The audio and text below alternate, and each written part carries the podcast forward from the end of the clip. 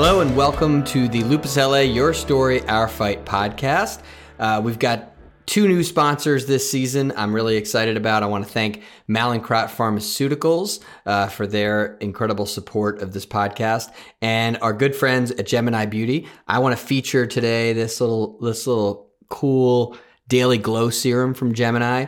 I don't know if you can see it on my camera, but it's almost glitter-like, and it's super cool and a really great product. So thank you to our friends at Gemini Beauty. And welcome to our podcast today, Abby Mooring and Tina Allen. So Abby and Tina are mother-daughter. Tina's the mom, Abby's the daughter. And this is, we've done a few mother-daughter situations. Usually we're talking about the daughter having lupus. In this case, Tina, you're the lupus patient, and Abby has reached out to Lupus LA because she's in the process of really trying to raise some awareness, and we're going to get into all of that. But welcome to the podcast. Thank you. So Tina, tell me a little bit about your lupus diagnosis. I know it was fairly recent, and so I think it's an interesting, a lot of lupus patients are really diagnosed in their teens and 20s, and your diagnosis came later than that. So tell us about that. Yeah, I think I probably had it for 7 years before I was officially diagnosed, but officially diagnosed in 2015. And prior to that, I had a thyroidectomy.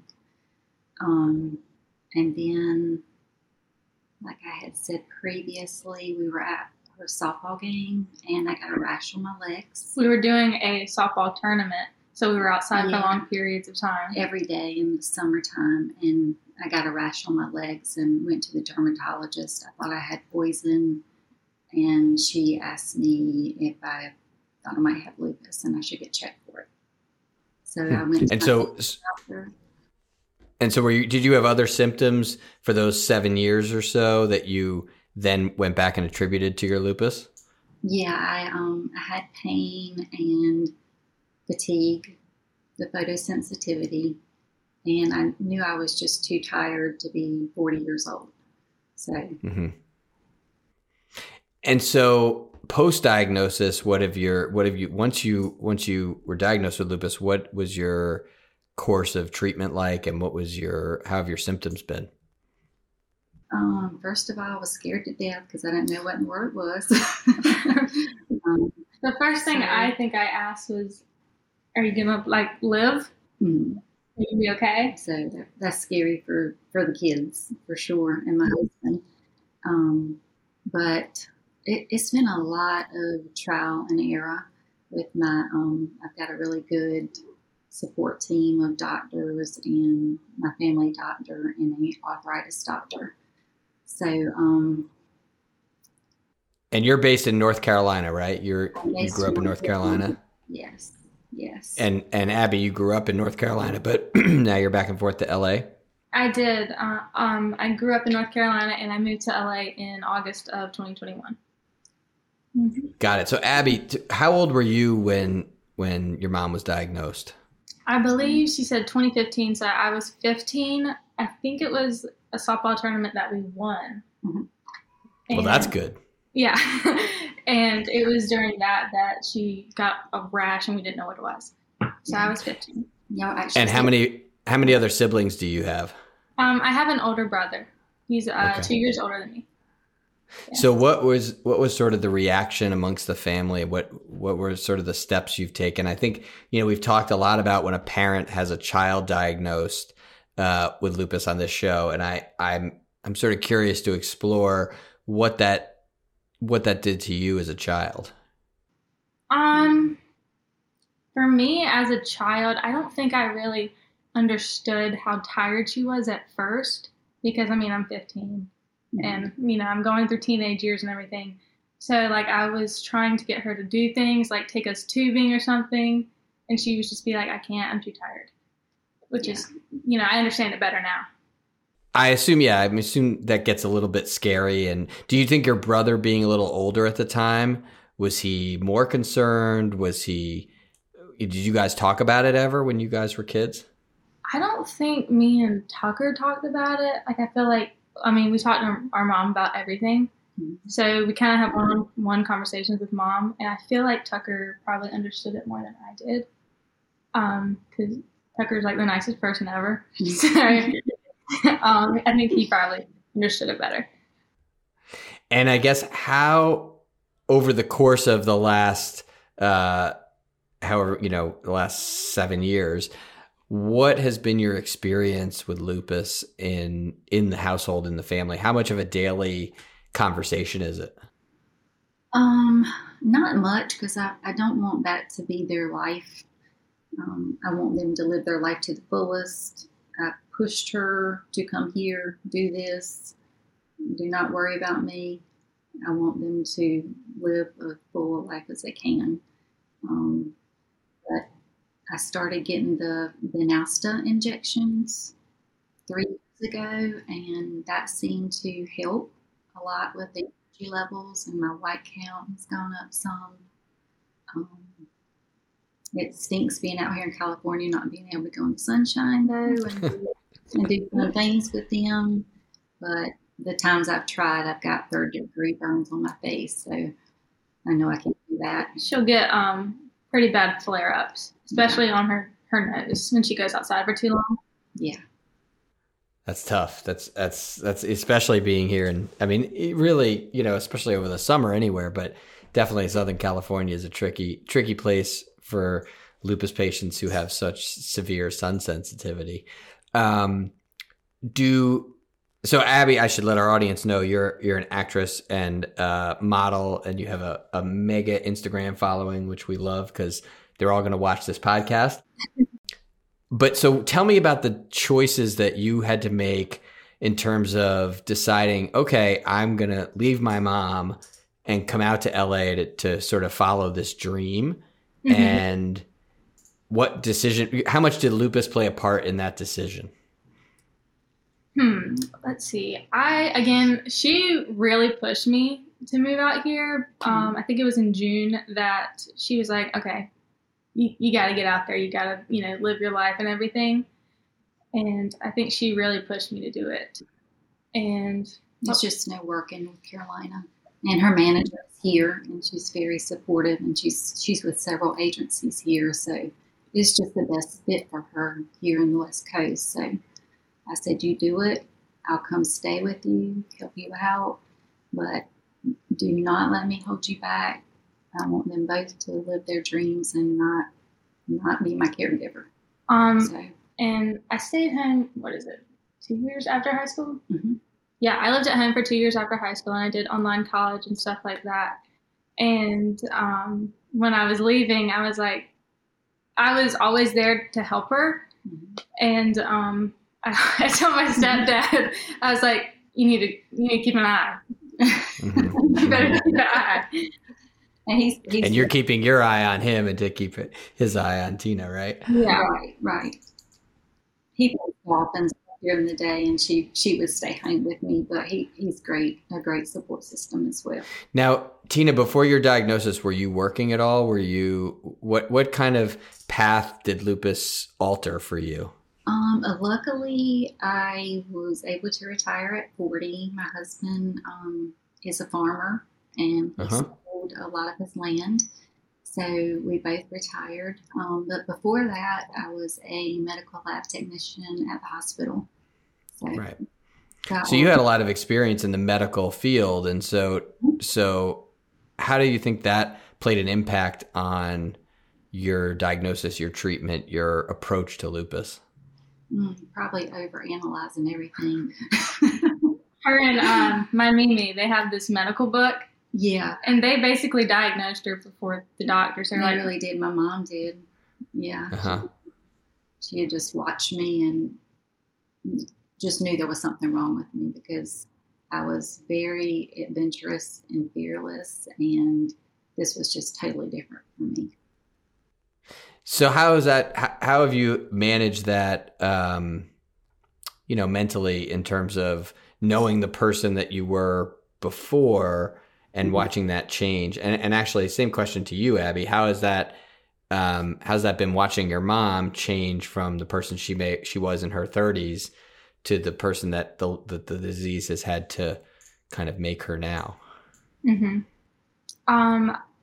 I think she needs a lot more rest. Like when she travels, she needs like a day break. When we go out, just anywhere, she needs a day of rest after. Mm-hmm. She used to didn't need all that. Right. And, yeah, I call it the spoon theory, because it seems like I have like 8 spoons a day, but my spoons are like getting dressed as one and eating as another, so they kind of go away pretty quickly. Luckily, I'm able to get a lot of rest since I don't work and have a great support team. And how frustrating has that been for you? Oh, very, very frustrating. I cried a lot, but it's better now. I really save my energy for my family and my immediate friends, just because I don't have much of it, and I hate that I can't. You know, lots of canceled plans. But she never missed one of me or my brother's sports games, so she was always there. All right. That's great. That's important. Listen, you know, I think that's really true. You have to pick your battles, and you have to pick your, you know, you have to really manage your time, just like you're saying, and manage your energy. I think that can be a challenge. So here's what we're going to do. I want to take a quick break. And then I really want to come back and talk to you, Abby, about your drive to raise awareness and what you hope that through your career and through your advocacy that you'll be able to accomplish. So we're going to talk about that right when we come back. Please visit our online store at lupusla.org. By purchasing Lupus LA products, you are directly supporting lupus patients and their families. For more information, visit lupusla.org. Welcome back to the Lupus LA, Your Story, Our Fight podcast. We're talking to Abby Mooring and her mom, Tina Allen. And before the break, we talked about advocacy, and I wanted to ask you, Abby, I know you're sort of really at the start of what looks to be a very promising career. And so why is it important to you to talk to us today, to try to work within the lupus world to raise awareness? Well, I feel like lupus is a disease that no one really talks about. I mean, you hear about cancer and everything, but lupus is just not known as well. And honestly, I don't even think I knew what lupus was before she had it. So I think it's just important that people be aware of it and actually what it is, because it could help someone who doesn't know what's going on to find out that it could be lupus. And so in your, you know, when you go on a new job or meet new people in the industry, how much do you talk about lupus? Well, they always ask me, when you meet new people, you know, you tell them like your life story and everything. And I talk about my mom pretty much every time. And they, actually recently somebody asked me, I was like, oh, she has lupus. So it comes up fairly often. And have you found, because I always find when I talk to people that, I'm always surprised at how many people have a lupus connection. Have you found any interesting lupus connections? Yeah, now that I know, like, she has it, I feel like I've heard it more and more and more. Yeah, we got... Kazi Tunangas, his movie Stand and Eight, his mother has it. And then one of your photographers' mothers had it, Loretta Houston. Mm-hmm. So it seems like when it comes up, there is connections. I feel like that's with anything as well. Yeah. You know, when you hear it once, you start to hear it everywhere. Right. Exactly. So what's the plan? Give me the sort of the future and where do you see your lupus advocacy going? I just want to bring awareness to it. I just want people to be aware and, you know, donate, because there is no cure for it. So I would, you know, hopefully like to find a cure for it. Not me myself, but right. Just for people to donate so that they can find a cure for it. Well, I think what's interesting is, and I think the younger generation it's so important. I mean, you have I forget how many, it's 300,000 plus Instagram followers. Is that right? Am I misquoting? Am I over exaggerating? What do we have? Something like that. Yeah. Something like that. Right. But that's a currency today. And we're going to pop your Instagram up on the screen. And we'll get it out there to everybody too. But I think that's a currency that people in the older generations don't really understand. And I think there's so much value in being able to use that platform. And have you done any lupus awareness on the platform yet? And has that resulted in any response? I mean, we posted stories and stuff like that, but I'm still new to all this. Yeah, we went to the premiere and, just putting it out there. And what do you think? So what's been the reaction when you post something on your Instagram about lupus that, 300,000 plus people are looking at? I feel like a lot of people can relate to it because, we just talked about how, you hear about it and then everywhere has it.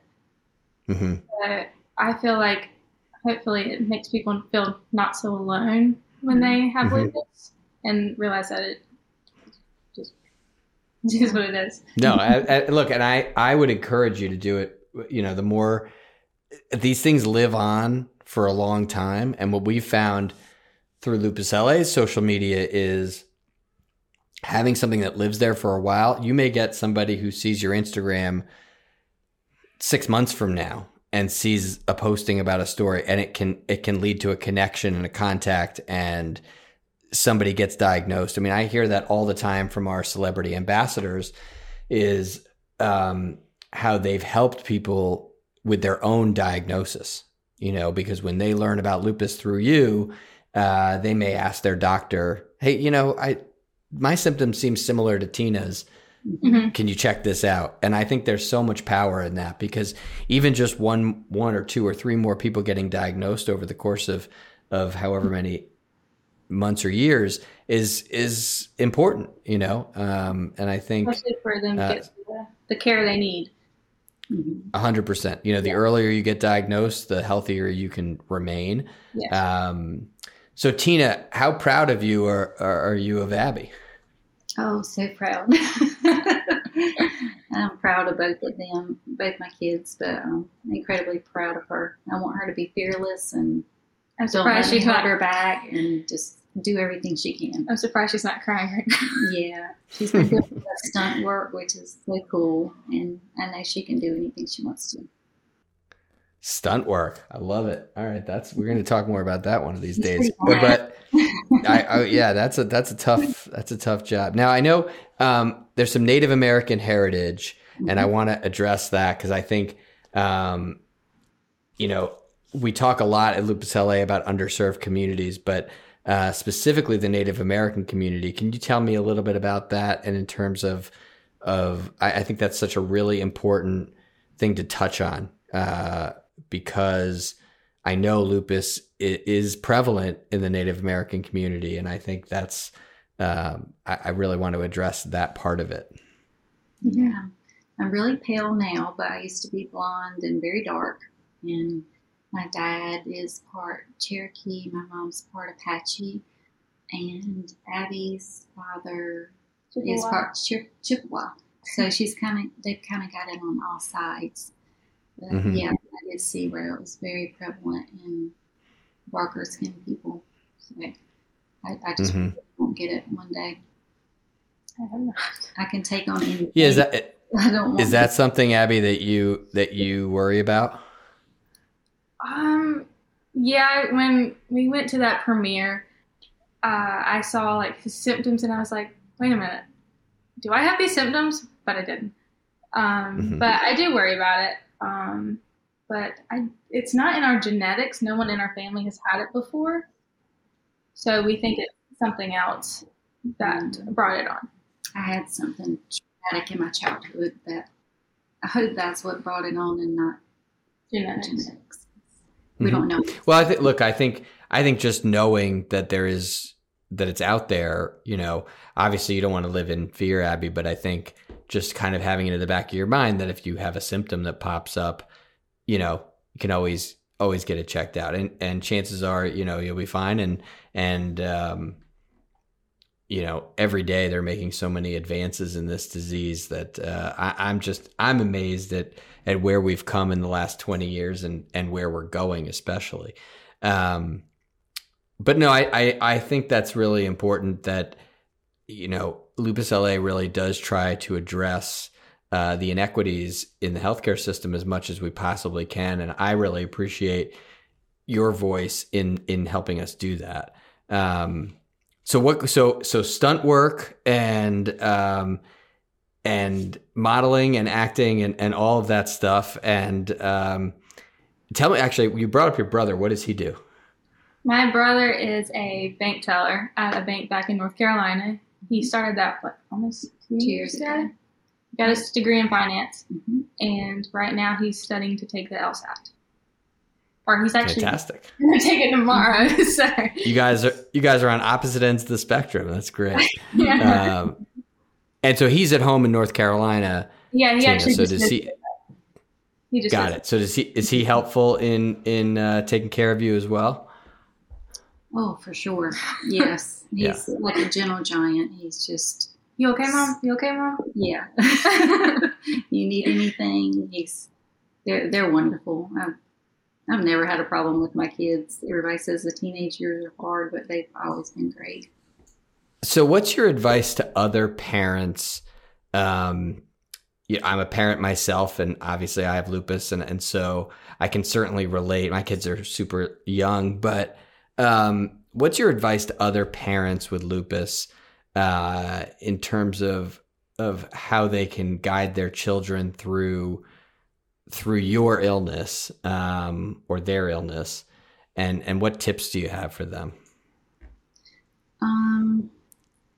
Be patient, conserve your energy, get all the rest you can. Manage your time. Sit your kids down and explain it to them that the spoon theories always work for me. It's just the easy understanding of this is how much energy I have, and it doesn't take it long to go away. Another way is, in the beginning, she said it kind of felt like the flu. Yeah, it feels like the flu every day. Which, you know, I've had before, but obviously it's not as bad as her disease because it's constant. Right. Maybe that's a way to explain to a kid who's had the flu. Mm-hmm. And Abby, what would you say to other kids? I mean, you and your brother are doing all the right things. So I think it's, you know, what would you say the thing that other kids of lupus patients need to understand about having a parent with a chronic illness? To just be understanding and know that they can't do the things that they could do before. Like, she used to take us tubing, and she was too tired for it. So, you know, you kind of have to adjust. Be patient with her and be supportive.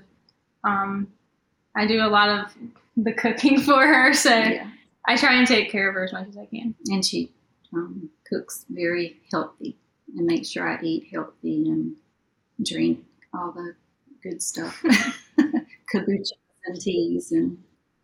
Yes. I literally forced her before this to just drink a cup of water.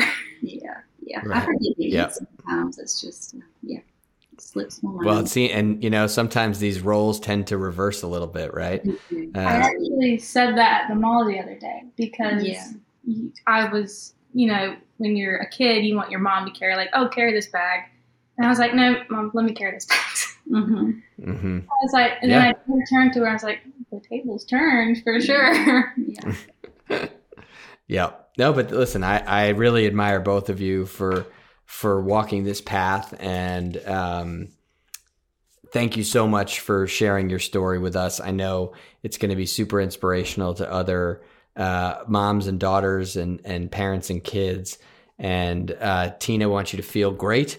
And Abby, we're wishing you, you know, all the crazy success out here in the nuttiness of Hollywood.